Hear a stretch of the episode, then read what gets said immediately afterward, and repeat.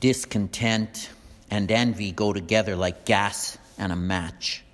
Both are dangerous, and when combined, they are deadly. Discontent happens when we are not satisfied with the life that we have. But discontent is not always a bad thing. For example, a married couple may feel discontent about the condition of their marriage, which compels them to work wholeheartedly on their friendship. That kind of discontent happens when we compare how our life is in its comparison to what it could be if we walked in obedience to God in the fullness of what He has for us. Discontent is always a bad thing when it is accompanied by envy. Envy is what happens when we start to covet the life of someone else, a life that God has not intended for us. For example, a married couple may feel discontent and envy about the condition of their marriage, which compels them to start comparing their spouse to other people they would rather be with. This can lead them toward emotional or physical adultery, which can lead slowly to a divorce.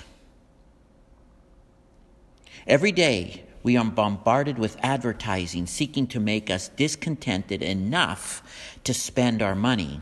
Every day we are bombarded with social media where people share with us everything from their house they live in to the clothes they buy, car they drive, food they eat. King Solomon had everything he wanted and he envied no one, yet even he was discontented.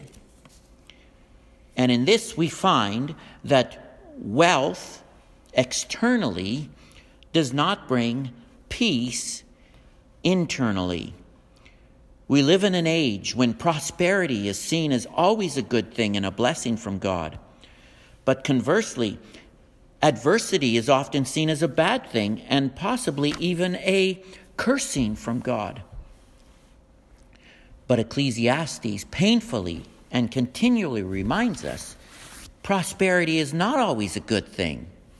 And adversity is not always a bad thing. Let's look at Ecclesiastes chapter 6. I've seen another evil under the sun, and it weighs heavily on men. God gives a man wealth, possessions, and honor, so that he lacks nothing his heart desires, but God does not enable him to enjoy them. And a stranger enjoys them instead. This is meaningless, a grievous evil. How many miserable celebrities are there far above us on the ladder of success?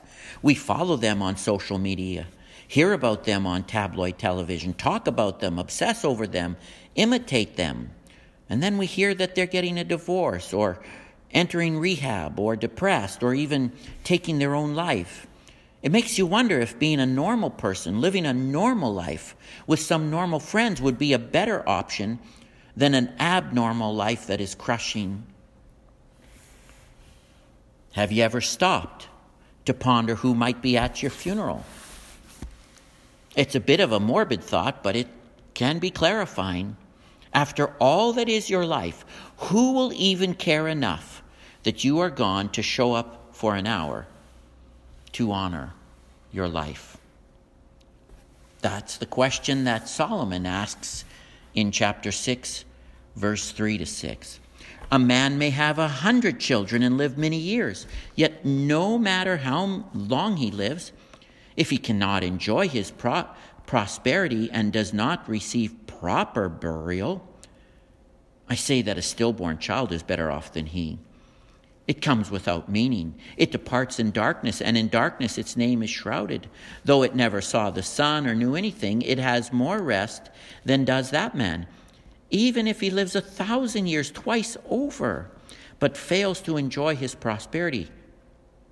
Do not all go to the same place? Yes, sometimes we find ourselves in dark places where life seems like more trouble than it's worth. If we stay in that kind of dark place, we move from cynical to suicidal. But if we never ask the dark questions about whether or not life is really worth all that hassle, we're probably living a shallow life, absent of any meaningful reflection. Think about it. the dark places that you might sometimes find yourself in.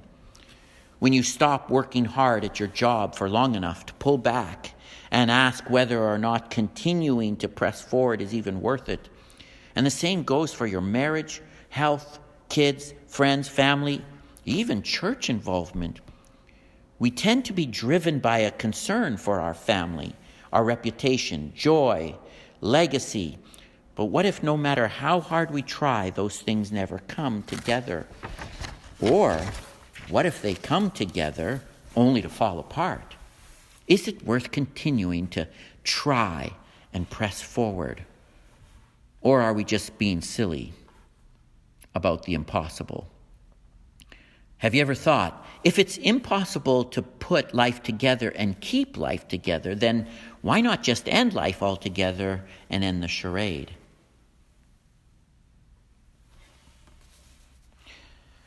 This is a dangerous and dark place that Solomon has brought us to as he starts to talk about our funeral. He ventures to lead us further into darkness before showing us the way out. And the path he leads us down, that's well worn.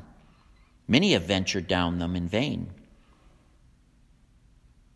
He's wanting us to not be fooled but instead take the only way out of a meaningless and lost life. And that way only God can provide. The opening pages of the Bible reveal to us God worked and created us to work. So work is a good thing and can be an act of worship for sure. In and of itself, there's nothing wrong with work as a part of our life. But many things go wrong when work defines the purpose of our life. Our identity can get so wrapped up in our work that work begins to overtake our life, resulting in little to no time or energy left for anyone or anything else. Solomon says that we often Solomon says that what often drives us to work more is the constant need to pay our bills and fill our fridge. I think that's in verse 7. All man's efforts are for his mouth yet his appetite is never satisfied. The problem is, it seems that no matter how hard you work or how much you make, there's always a deficit and a temptation to work even more, but with the same failed results. Working hard is a good thing, but does not always lead to a contented life. That is why some of the hardest working people are unhappy.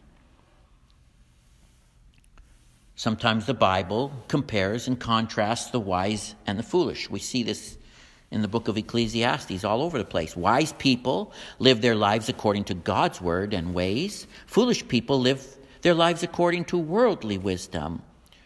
You would think that the wise people who live their lives in obedience to God would look better off than the foolish people who live in rebellion against God, but it does not always work out that way. Listen to Solomon. Verse 8 What advantage has a wise man over a fool? What does a poor man gain by his knowing how to conduct himself before others? Yeah, sometimes the bad guys win and the fool prospers and the evil emerge victorious. To be sure, wisdom is better than folly, but it does not always lead to a contented life. That is why some of the smartest people are unhappy. Now, some people are winsome, the life of the party with an engaging personality and high social IQ. Those people get invited to parties, elected to offices, and never lack for friends. Other people are wearisome, the party poopers with a grating personality these people have to sneak into parties. They don't get elected to anything and think that making a group feel awkward is, in fact, friendship. As a general rule, life is more enjoyable for people with social skills, but sometimes even their friends turn on them and crowds abandon them. It's better to have social skills than not, that's for sure. But in the end, being well liked and networked does not always lead to a contented life. Yes. What does a poor man gain by knowing how to conduct himself before others? This is why some of the nicest people are unhappy.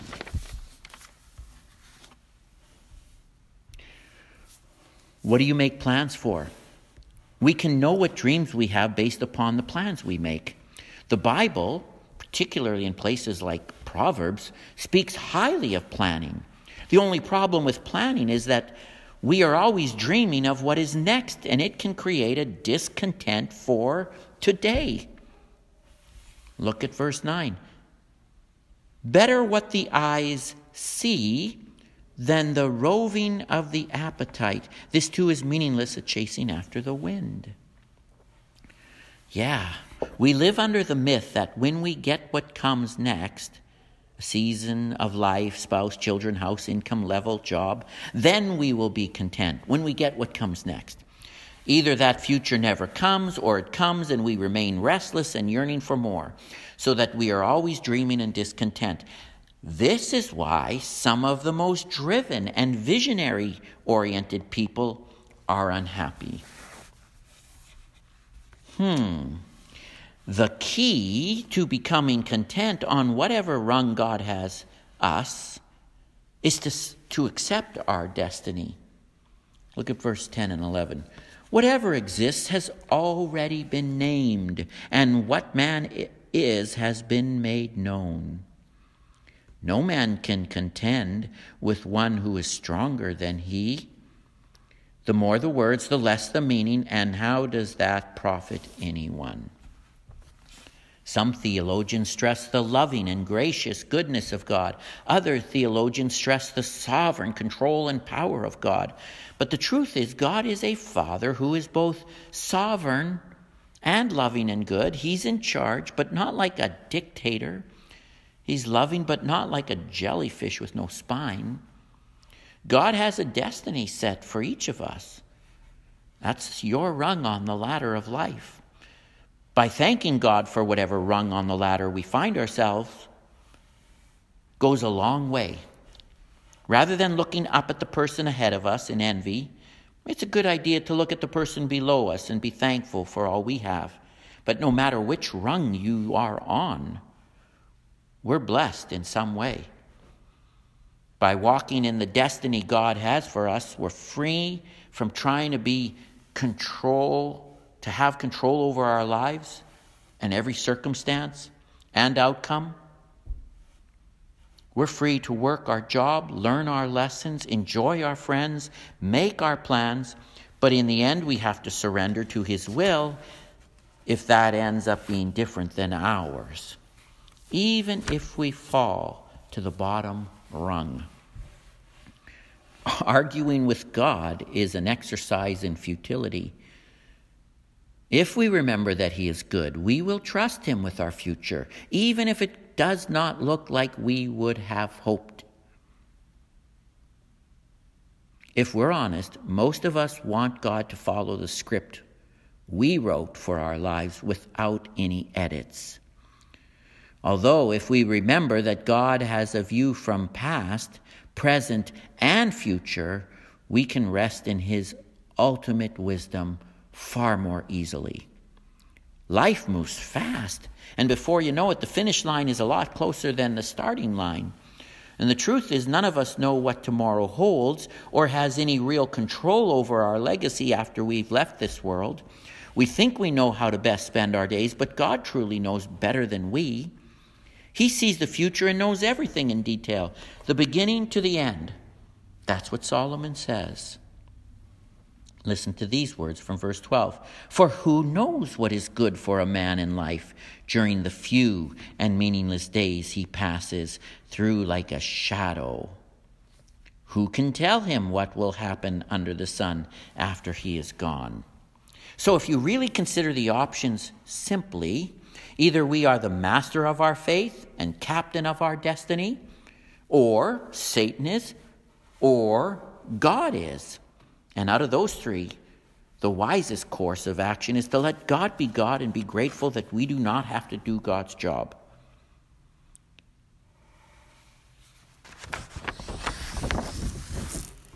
Of course, let's think about this concerning what it means for our faith. Jesus is, of course, the greatest example of perfect contentment.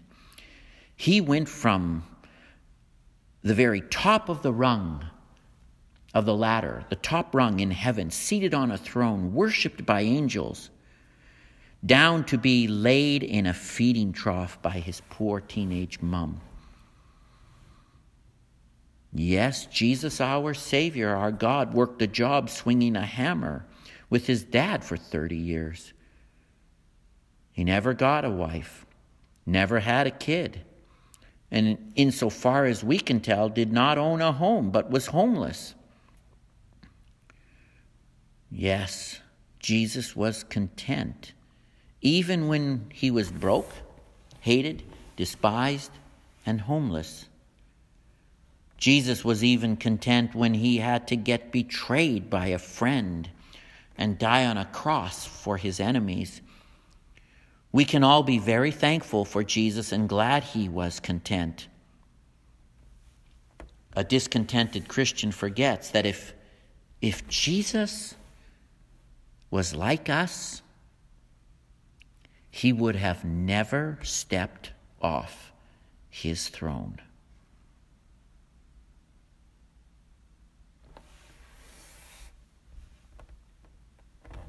Wow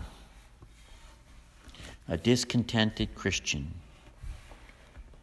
They're, they're not thinking or acting like a Christian or remembering that without Jesus' contentment in taking the cup of suffering, he kept us from eternal torment.